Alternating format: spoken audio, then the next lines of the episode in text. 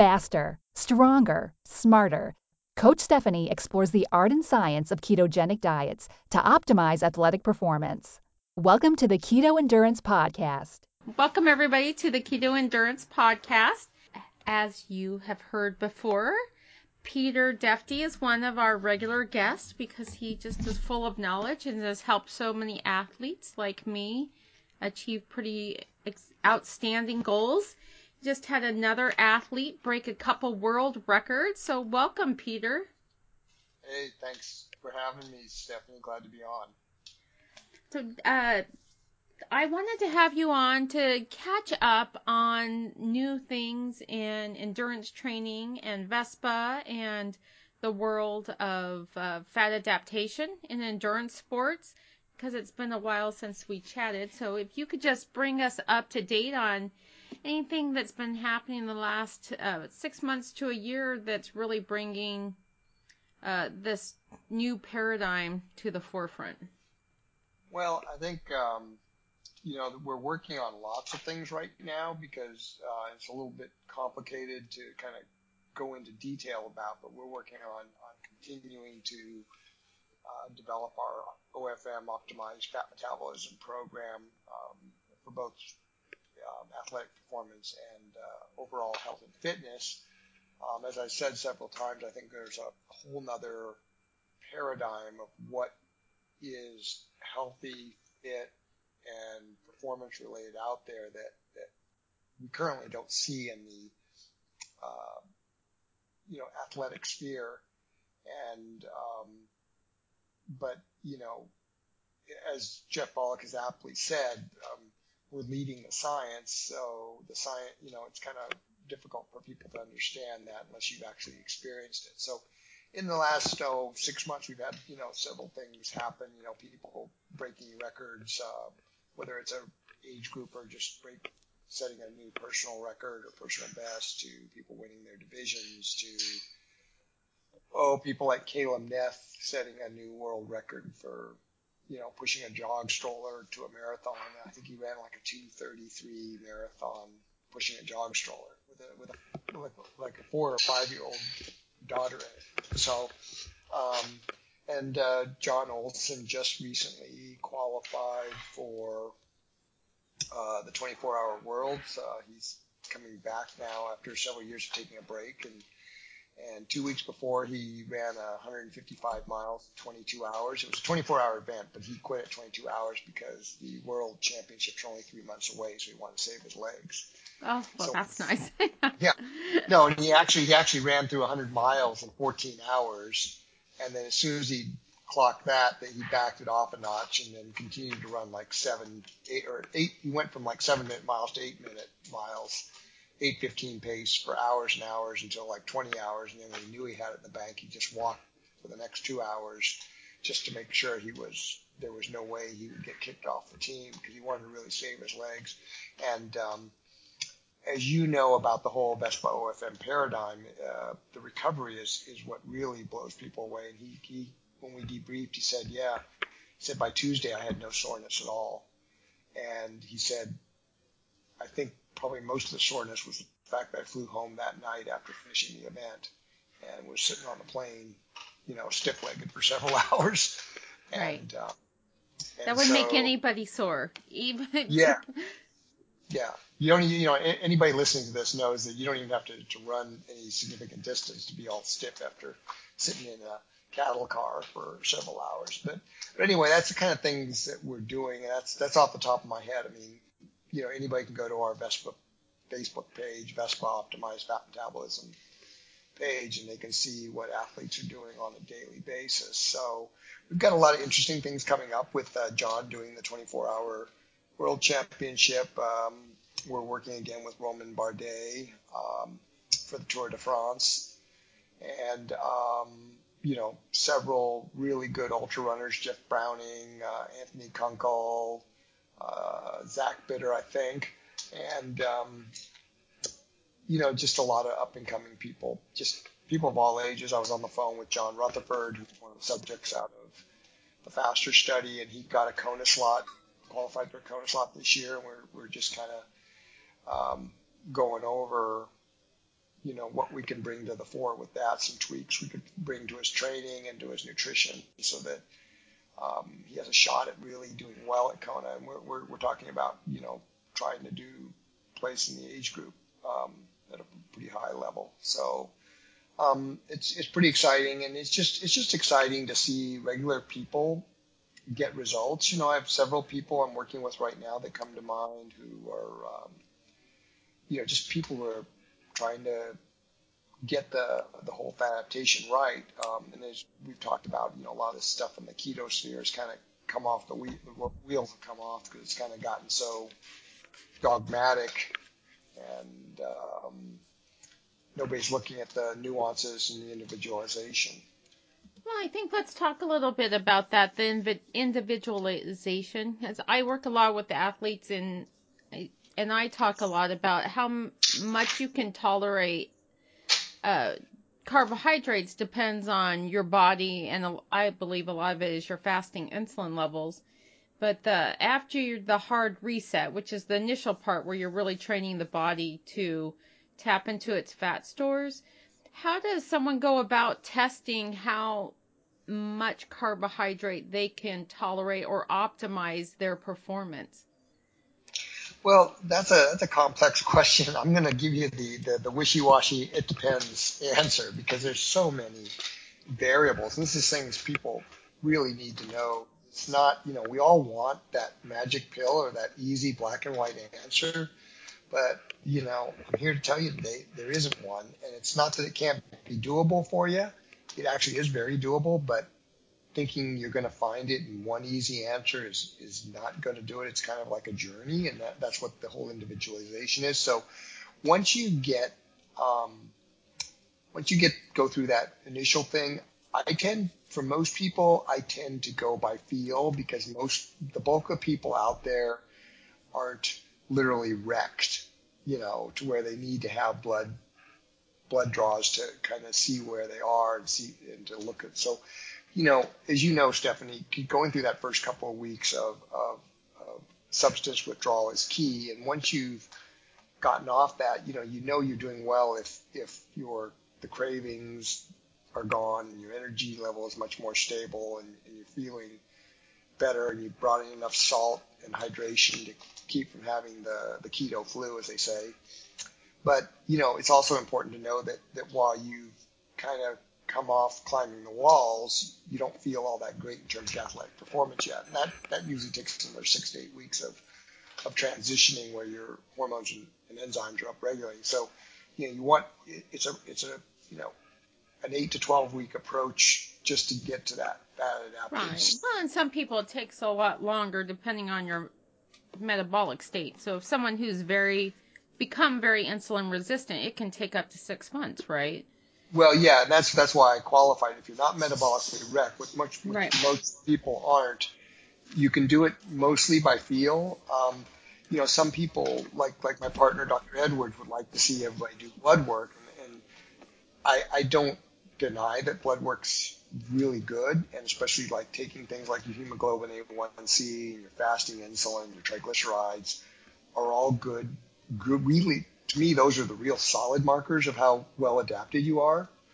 Um, but um, I think that, that most people who aren't metabolically wrecked, uh, metabolically um, wrecked usually can go by feel. And I, I think certainly like your case, you were you were somewhat metabolically compromised, but still we managed to get you going by, by more feel than doing a bunch of tests. Yeah, but I mean, I still did a bunch of tests just because I wasn't feeling great. But before I even met you, I had done a bunch of blood tests and the hormone numbers were not very good. And I had already repaired a lot of things before I had met you. So I think depending on how bad someone feels when they start this program depends on the level of tediousness to fix it you know, like that's uh, right. That's why that's why I qualified it with with the if you're not metabolically wrecked, you, you can basically go by feel, and, and if you are, like you had the hormones taken care of, but, but you know, like when we got you going, it was great. Like okay, this is the real world, and we want to use the real world experience and couple it with say metrics, um, because a lot of people, frankly, a lot of people, you know, are are economically challenged to do a bunch of blood tests because really to make blood tests work, you really don't want to take one set of blood tests. You probably want to take multiples, and that can get very costly in a, in a hurry to get get the good trend lines to really use as, a, as an effective tool. So, and, and, I don't want people to be, be, you know, stressing about costs and stuff like that. So I'm not, I'm not, don't get me wrong, I'm not anti it, but I, I just want people to, to balance it within their, you know, their budget and everything else, right? Um, the other thing that, that I see as a trend is a lot of type A people get too fixated on the metrics. And we should use these, these as valuable tools um, to help guide us. But I see a lot of people who chase numbers. You know what I mean, Steph? Right. I mean, and I agree. I think that the extremes are people who, for one, don't restrict enough carbohydrates for long enough to become fat adapted. Two, and then two, the people who who get re- good results from restricting carbohydrates that they're so afraid to add them back in when yep. it comes to you know your big blocks of training and your heart and races. So those well, are like the two extremes. Yeah, and, and, like I said, with the with the whole thing about the chasing the numbers with metrics, a perfect example is how athletes are chasing their their ketone, their serum ketone levels all over the place, and and, and when they become well adapted, what the trend we see is much lower um, serum ketone levels, which means right. your your blood sugar, your blood ketones are much lower, and, and actually clinically out of ketosis and an important point here is, and then people just go nuts because they're not getting the ketone numbers that put them in clinical ketosis. Right. Um, and and so they stress about it, and that makes it even worse. And when they really need to realize that the the body of science that the clinical level of ketones is based upon is based on a relatively sedentary population.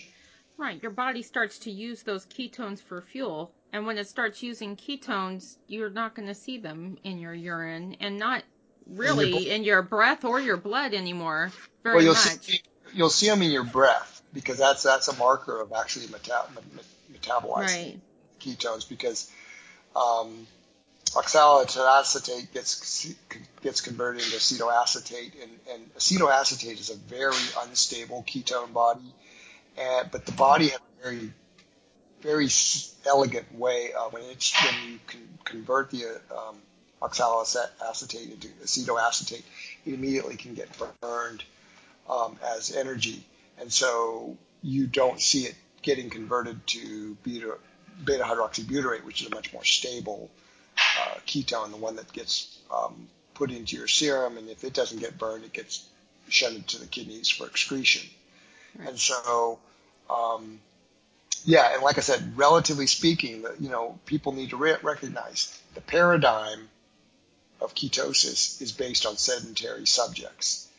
The paradigm that we're seeing in fat adaptation is based on well adapted, highly active people. And so, and, and, and so this is why we see the, the lower uh, ketone. And that's something that I think should be seminal in this this conversation as we move right. forward because keto has become so popular now that that um, you've got a lot of people who know just enough to be dangerous, posting all over social media and blogging, and um, you know, then people take that information um, and go a, a little crazy with it. Yeah. They go crazy with it, and then they don't they don't understand the individualization. They don't understand the nuances and they actually can, you know, have struggle even more by by getting quote unquote information and, and, and not using it correctly for their situation.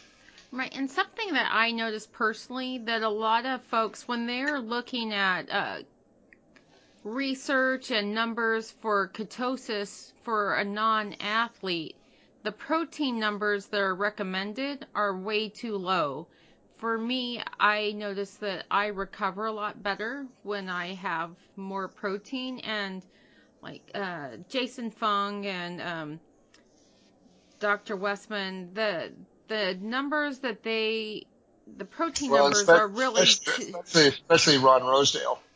Right. So those protein numbers don't work for a non for an athlete because their their body still needs a fair amount of protein for recovery and to rebuild, and they're worried about uh, gluconeogenesis, which if you, um, I think that that's that's a big problem with people who are following the ketone or the ketogenic research and blogs for people who are non-athletes compared to athletes. That's a, a big difference. Yeah. Okay. Well, this is a multifaceted thing, and it's a good it's good you brought up this subject about protein. Um, so I'll kind of go into it in, in, the various spheres now. Um, you're absolutely right. What we're seeing in the tea leaves, and of course the, the body of science hasn't been built on this, is that in an athlete the protein numbers are much higher, significantly higher than what the, the traditional ketogenic diet follows, particularly ketogenic diets for, say, a, somebody with grand mal seizures or somebody who wants to be in deep ketosis. Or uh, someone who, yeah, or one of like Jason Fung treats a lot of people with kidney disease, so they already have compromised kidneys, so their protein numbers are going to be super low.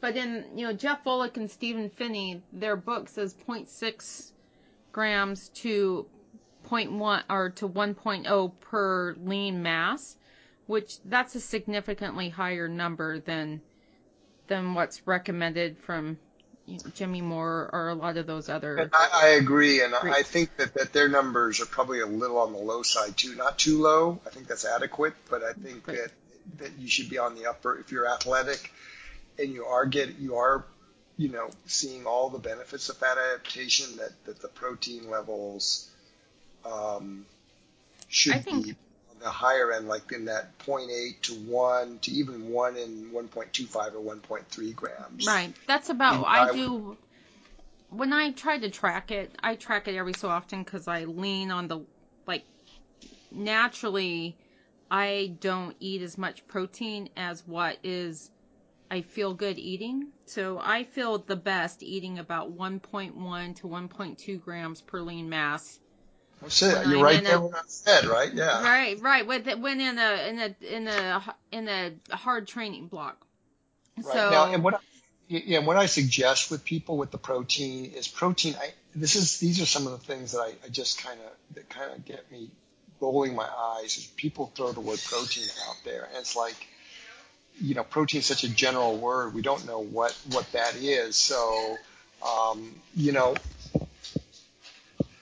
Um, I want people to to understand that let's let's do real food and and tend it towards animal protein, whole animal protein. Right, and I'm a huge right. You, you, know, you and I huge, are on the same page, but we want right. to we want to really reiterate this. I, you know, I hear this stuff about pea protein and oh yeah, that's garbage. And, yeah, and all this man-made stuff and, and they, you know, they, they, they prayed out all these studies and they prayed out all these studies about BCAAs for athletics. And it's, it's just, it's very profitable when you're taking a, a, a byproduct that costs very little and, and making it into a product you can sell. And so then you can afford to do these kind of studies. You know, you don't see the Beef Council rolling out new studies on eating a steak. because well, they don't have the budget. So. Right, and the amino acid profile, you're only going to get a good amino acid profile from an animal product. From complete animal protein sources. Right. And, and, right, right. Like an animal, like muscle meat or organ meat. Organ meat or or or whole eggs, and and the key there is like right. Like most of your the meats that that humans really like they have a significant amount of fat. Like a well marbled ribeye steak is 50 to 65% fat calories. Um, when you eat an egg with the yolk, you're getting lots of fat calories from the cholesterols within that egg yolk. Um, so you're getting the fat you need to be able to assimilate the, the, the protein. And that's one of the key things is you, you, know, and Phinney and Volek are very clear on this that, that protein is best assimilated in a high fat environment. Now, and part of my thinking on this, um, which I shared with Dr. Edwards, and he actually said, "Wow, nobody's ever thought about that way." But you're right. But when you're in a fasted state, which means you're not eating a ton of meals, like you know, one or two big meals a day with another snack, you you fast, so your your gallbladder fills up with bile, and so having not eaten for several hours, your your gallbladder's full. When you eat that that protein and fat meal, the fat triggers real effective bile excretion, and bile is the emulsifier that allows you to assimilate fat, and the stomach acids break down the protein, assimilate it into lipoproteins with the fat, and then the bile helps you to emulsify it so you can get the optimal nutritional absorption from that meal. That's how your stomach works. Okay, and so we want to see that um, that sort of event. You know, going into a, a, a high fat, moderate protein meal with in a fasted state so that your, your gallbladder is going to work exactly the way it's meant to work. So it excretes all that bile. It keeps the bile ducts clean so you don't get gallstones. And you emulsify those lipoproteins and, and be able to tran- transit the, the stomach and gut in a way that it gets into your bloodstream in a way that just really gives you that optimal uptake on the minimal amount of food you need to take in. Well, I have never heard of that either, but that makes a lot of sense too. Like we were made to eat meat, which I think both of us agree that that's just really what the body was designed to do. And the the green leafy things are you know in many indigenous cultures were not consumed at all or very little. So uh Yeah, they yeah, sure sure the heck didn't have a way to make pea protein back, you know, 500 years ago. That, that's correct. They didn't have they didn't have all that. So so we want to be clear on the on the whole subject of what is what should be your principal protein source. Like 60, 70, 80 percent of your protein should be whole, natural animal derived proteins. Now on top of that, a little whey protein, maybe even some pea protein. I, I there's I'm not a fan of yeah, I'm, pea I'm, protein. I'm a, I, I agree with you, and there's a lot of facetiousness in my voice there, but I don't mean to insult anybody. Um, truly, that's not. I just find it very, very odd from a hard science perspective. But, but even whey protein, there's there's issues with because you're not getting a complete protein. Um, but anyway, those kinds of things and, and maybe processed meats. Uh, processed meats can be and cheeses can be great supplemental ways to get a meal in on the go. Um, you know, you want to make it practical and doable. So, you know, salami and cheese as a, a lunch, you know, when you don't have anything else is, is a great, great way to get through things, right? Right. Um, Yeah. But it shouldn't, you know, processed meats and all these quote unquote protein supplement products shouldn't constitute a significant, you know, a hugely significant part of that protein uh, profile. Um, so um, going back to, so there's a couple of things. You've got the gluconeogenic effects, and I think that that, that comes into play more so with a sedentary person because I think it's important for the um, audience to understand that, that ketosis, deep ketosis really is a conservation state. It makes you highly efficient. It makes you burn fat, but it also makes you, you know, conserve protein. Yet, if you're in a starvation ketosis mode, you're gonna you're gonna metabolize protein to make you know glucose for your brain. So it's it's a very complex picture, and so the whole gluconeogenesis thing, you know, is born out of this conservation state, and that glucose in a in a fasted state is um, something that um, would cause isn't going to have the same effect as gluconeogenesis in a Fed athletic state. person, Right. in a well-fed person who's but but more so for the athletic person who's creating a stimulus, the gluconeogenesis and the potential for a, a resulting insulin response in an athletic person who's done a workout, who's created an adaptive stress, who needs to be super compensating.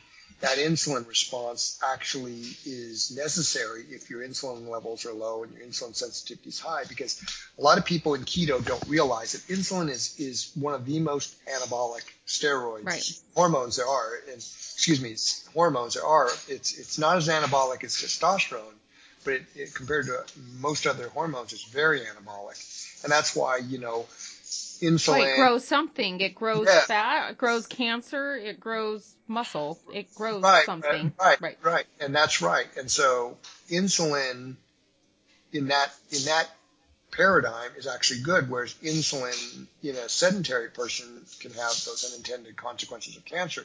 But insulin and IGF-1 and 2, all the insulin-like growth factors that are found in like dairy, like milk, there's a reason why babies and athletes grow because of these insulinic responses. And so, um, maintaining insulin sensitivity and low basal insulin levels, and then using insulin for anabolism is very healthy. Um, when you're talking about sedentary people, it's not. And then you have the whole other question that Ron Rosedale really stresses about the whole mTOR activation and why he's super low protein. And, and again, I don't think that these are issues when you're keeping yourself in a highly athletic, aerobic athletic environment um, to where you're, you're creating the stressors that, that's going to use insulin, uh, mTOR, and all these things to upregulate to have growth of muscles, hormones, et cetera, in a positive way rather than things like cancers and, you know, rising insulin levels and, you know, insulin resistance and, and all the things that, that are a problem. Right, right, and that's the big, uh, I guess, discrepancy or the difference between athletes who follow a ketogenic diet and non-athletes. Like, there's a lot of um, tinkering that goes on to find the what works best for you, and you can't just rely on some. You know, I love Jimmy Moore and his podcast and the work that he does, but a lot of the the things that he recommends are for people who are non not him specifically, but a lot of the people he interviews recommends are for non-athletes, and that that's just a different. Your body operates differently when you are adding a lot of stimulus or stress to it. Yeah, no, and, and what, once again, it goes right back to what, what we really, both of us really stress is the individualization. You know, um, there's this huge swath in athletes based on the different genetics of an athlete, the different sports you're doing, uh, et cetera. And then you open that up to include all people, that, that swath of variability just increases, you know, hundredfold or more. And so, you know, the variables that go into it and how the context of how things um, are going to be uptaken and utilized and all the paradigm is very different when you're an active fat adapted athlete versus a sedentary one. Right. But I think the key is or the foundation that we both agree on, burning fat is the foundation. All the other stuff, I you know, the food pyramid or the standard American diet, that foundation is a, a foundation of burning carbohydrates. And that basically burns out the switch of switching over to fat carb burning and carb burning. But what the OFM is about is the foundation is burning fat and having the ability for that switch to go back and forth that depending on the intensity of training you can add in those carbs or add in you know definitely add in the more protein so that switch works that your body has it's able to use multiple fuel sources to optimize performance that's exactly right, and, and, it takes back to what what the what one of my core philosophies or things are about about OFM is I, I, I look at what were those evolutionary pressures that shaped us to be the robust humans we, we really became before pre-agriculture. And, and, and we really are super robust and, and, and able to take that.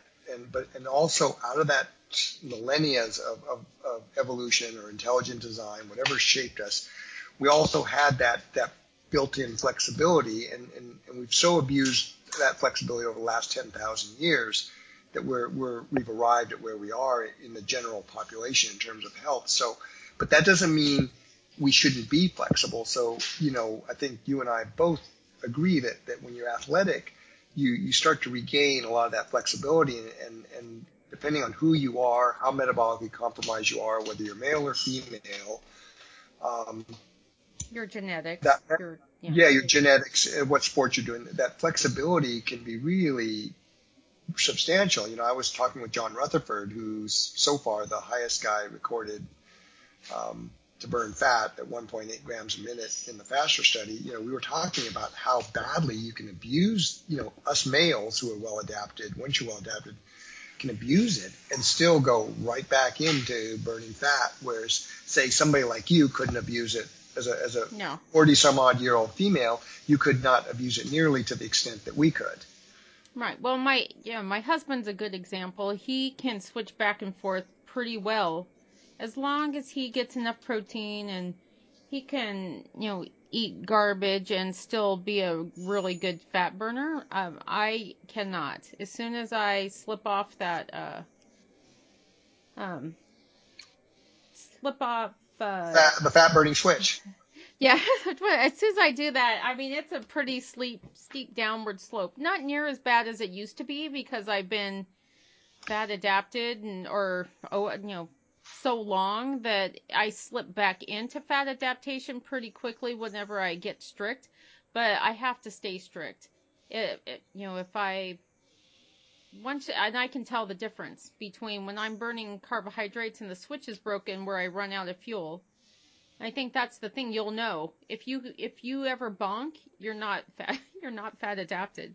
Because uh, you know you can tap into that extra fuel source whenever um, I've got it dialed in. Yeah. So yeah. So I think that you know the thing is is is yeah, protein is definitely uh, what we're seeing in the real world is protein is definitely on the higher level. I'm not sure you need to go up to 1.5 grams per per pound of body weight, but I, I think that that sweet spot is like 0.8 to 1.3, um, and keeping well, I, that macros fairly high.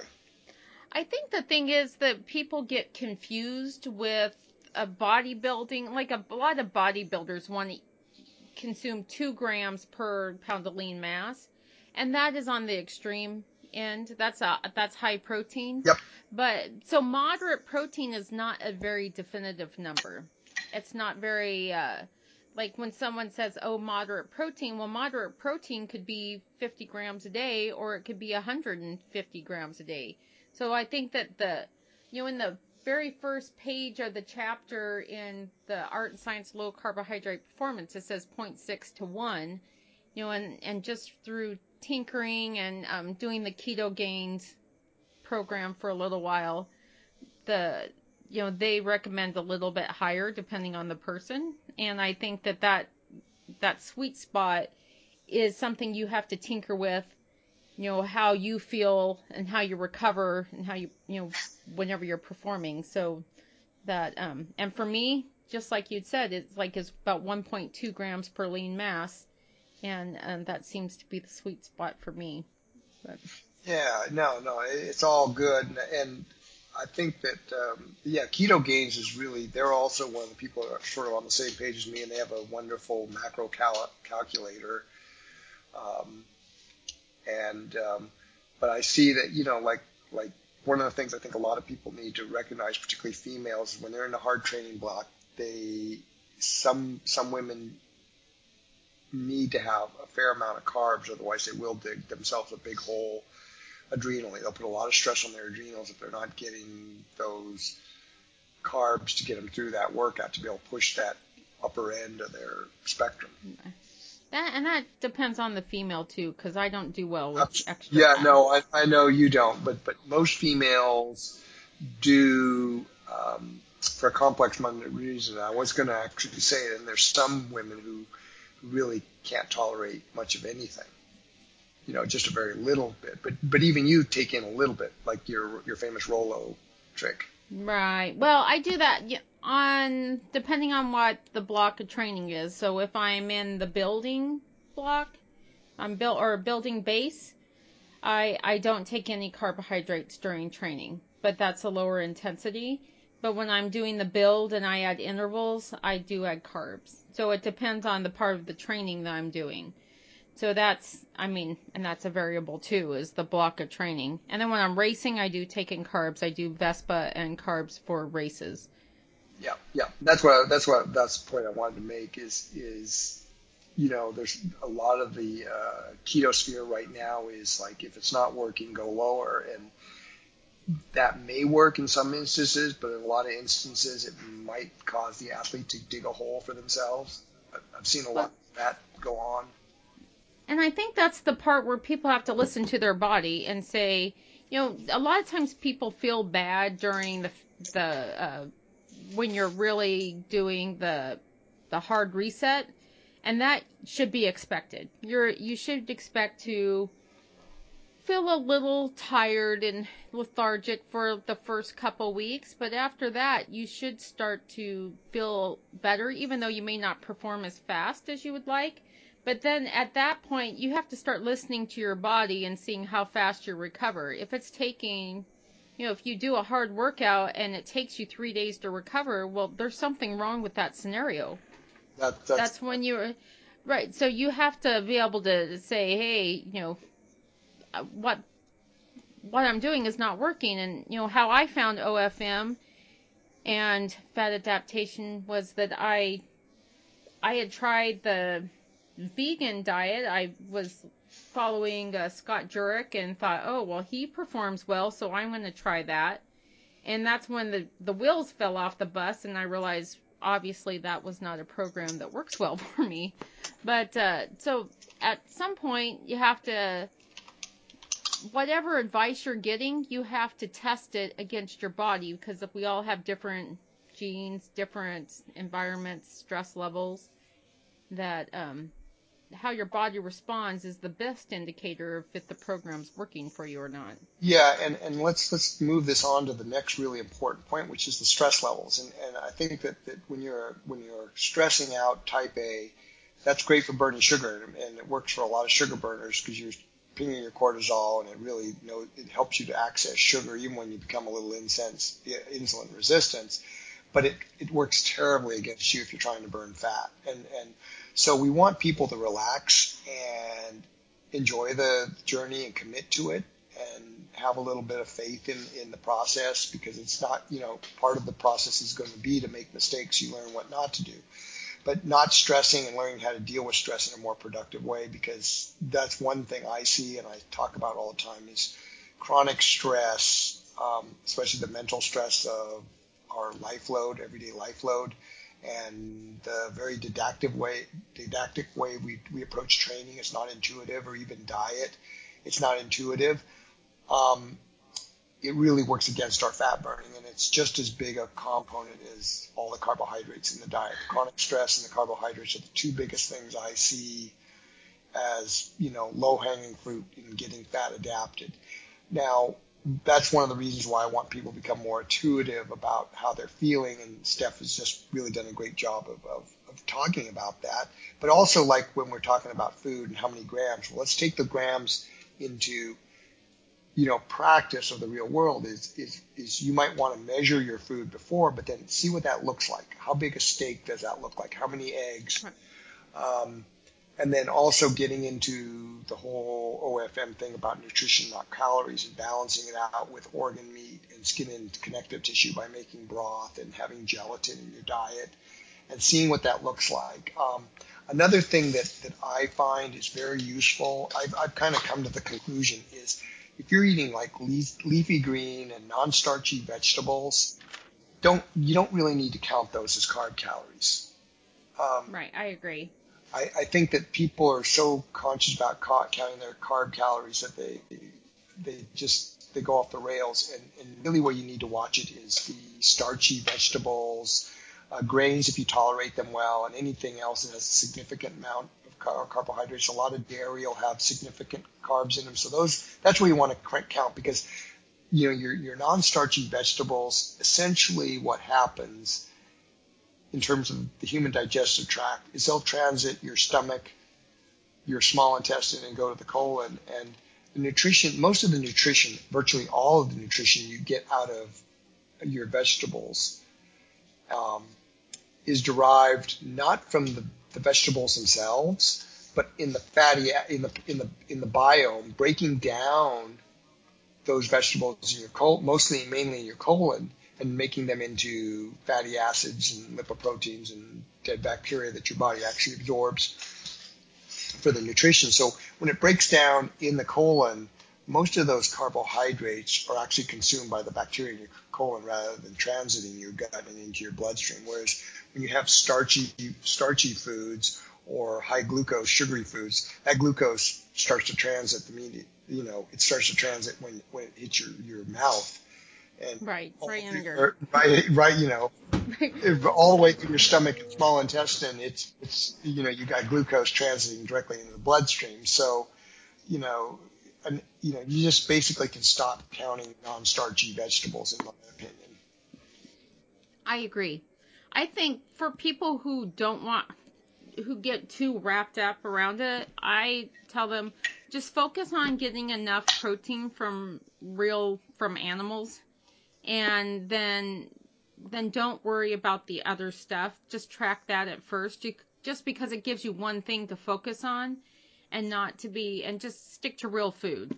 Yeah. So it's not to where they get so overwhelmed. And you know, if someone's not oh, metabolically broken and you tell them to eat, you know, eat hamburger or steak or you know, fatty fish like salmon, you know, they're going to get their fats and use olive oil um, on your salad, you're going to get all the fat and protein you need. And as long as you're not adding garbage, you know, if you're in a big training block, it's not going to hurt you to have a sweet potato and butter. It's not, um, just. That's exactly right. Right. So you're not going, just focus on getting the protein that has fat with it and, uh, it, will and end up the, yeah, being the right ratio. Yeah, if you're on the road, you know, steak and a regular baked potato with loaded up with butter, sour cream, chives, bacon, whatever, cheese. That's you know, make it easy so you're not stressing. Like I said, that stress, that balancing out stress with that. I mean, I don't, we don't, you know, if if you have the lifestyle and income where you can shop at whole paycheck and go to the farmers market and source your your meats from a, a, a farmer and eggs and, and all that sort of thing that's great. That's wonderful. It's relaxing. It's enjoyable. You can make that a lifestyle. That's great. But if you're somebody that's stressed out, financially don't have all the resources in the world and, and time resources, you can just these basics we're talking about. You can get the regular supermarket. There's no need to um, do that. if you're on a budget, you know eggs are dirt cheap. A lot of dairy is dirt cheap. They give liver away.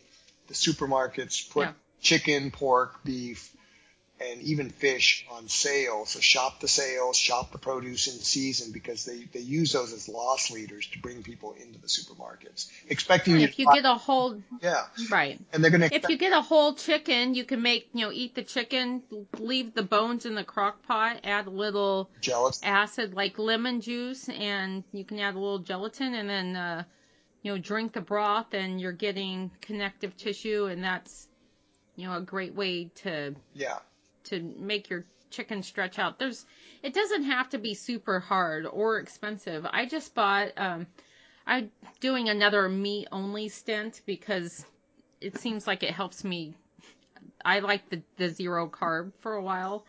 And uh whenever I get off track, that's where that's what I do to get things dialed back in. And I bought a bunch of hamburger from Costco and for 5 days it was $18 because I divided it up. I'm eating a pound and a half or planned out a pound and a half a day. So $18 by, you know, for a week. That's how much per day. Yeah. And that's well, it's for it's that's um, nine dollars a day, or not nine dollars a day, but um, uh, two dollars a day. Yeah, I was doing um it's it's nothing. The, the point is, it's nothing, and that's that's the thing. It's right. Like the most. Right. Yeah. It's two but two bucks a day. Not yeah. not bad. Yeah.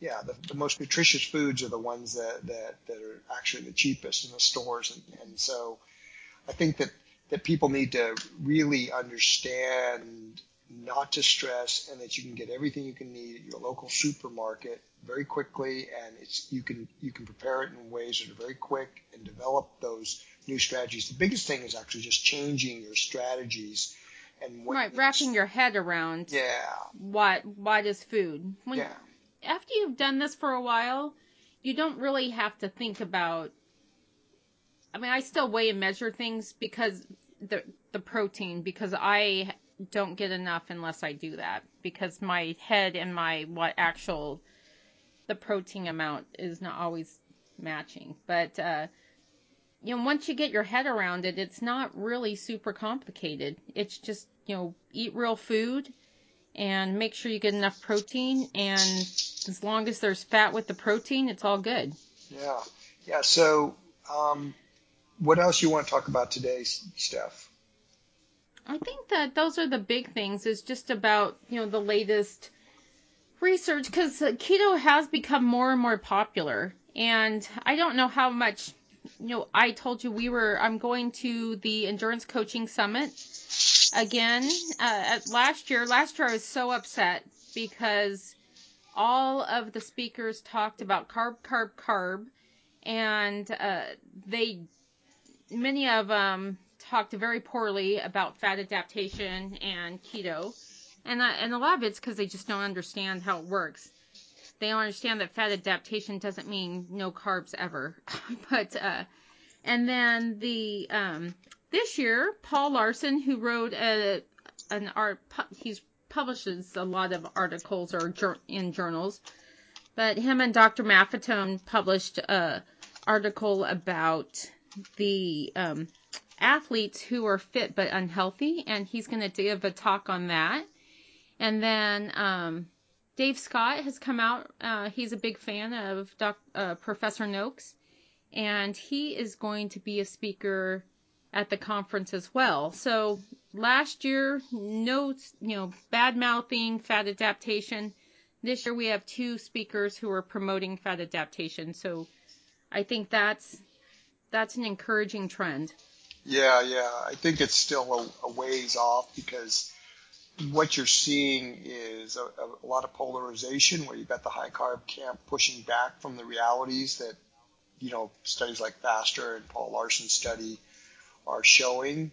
And and they're ignoring the, the, the downstream consequences of eating that much sugar through a high carbohydrate diet, even on athletes. And then you have the keto group, which is like they're you know they're scared shitless of sugar. I mean, I hate to put it any other way, but you get. I, I remember I had one guy call me back demanding a refund on his order because he didn't realize Vespa had, you know, four grams of honey in it. Honey was sugar. Oh my gosh, four grams. Yeah. That's nothing. Yeah. You're gonna burn that off in the first five minutes. No, I know trivial sugar, and he just, you know, he was following the the no sugar, no grain th- mantra, and it's just like people just it, it gets me that they don't think of the context of it, and and well, so and that's what, part of that polarization. Yeah. And and it's like I'm not saying that. And here's the thing: I I honestly believe people in the high carb camp and people in the low carb camp, their message is well intended, but they they're so right in their own mind they can't step back to hear counter views and really take in you know and understand what's going on here. Well, what I like to describe it as is that it's basically it, we have a switch where we burn fat and we burn carbs, and if you're if you're broken in one way or the other, you're still broken. So you want to be able to burn both. You want to have the switch needs to be working so you have access to that and your body operates you know in both paradigms. So it's like, uh, although if you're fat, you know, if you are very keto and and then you do eat sugar, it's automatic that your body will switch over. But the um, I think that's the big thing is that it'll take time, but people are coming around. Just because they, you know, it takes a little while for people to it to sink in. I mean, if the more broken people are, the you know, people are getting sick people who eat sugar all the time, they don't feel very good. And people who only eat fat don't perform at the levels that they probably would like to. And it'll come around. Yeah, no, it, it, will, but I, I, just think that the, the, the, polarization is is is a big part of the challenge right now, and it's it's part of human nature to have this like all or nothing sort of mindset, you know, because people who believe in the high carb thing firmly believe it. And they, they ignore the realities of it. And it's like I say, you know, even even for athletes, it's not a question of if you're going to have a problem; it's when and what form. You know.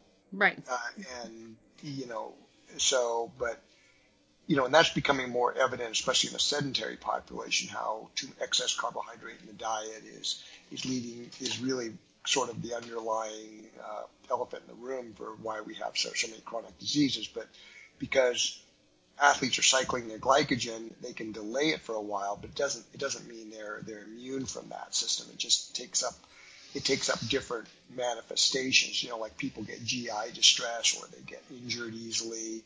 You know, inflamed prostate. Right, exactly. You know. All kinds. Hypo hypoglycemia. Um, yep. Yeah, hypoglycemia. I don't know if I you saw the study that the hypoglycemia is an indicator of future heart disease, which of course that makes sense to us, but that um, and there's many many athletes that are hypoglycemic. I went to a I was at the conference last year and walking out and these two girls were talking to each other and they said, "Don't they they, they understand we're athletes? We have to eat every 2 hours." And I was thinking, don't they don't you understand? You're hypoglycemic. You should be able to last hours and hours if you're not without eating. Yeah. You should be able to last you know six eight hours if you're not doing anything without food and be fine. Yeah i just had a golf uh, pro a guy who just turned into he just turned pro in the golf. He's on the pga circuit now. And he said to me oh a couple of weeks ago he said if you had told me six months ago I'd play this well and not have to eat every three hours, I would have thought you were crazy. Wouldn't have believed you. And, he's an athlete. We're coaching through Dr. Edwards and I, and, and, and you know, he's just, he's playing at a, at a level he never thought he could accelerate to that fast. And, and I see him, you know, uh, we're working with him and we're going to, you know, he'll be one of the big, big names in a couple of years. I'm sure of that.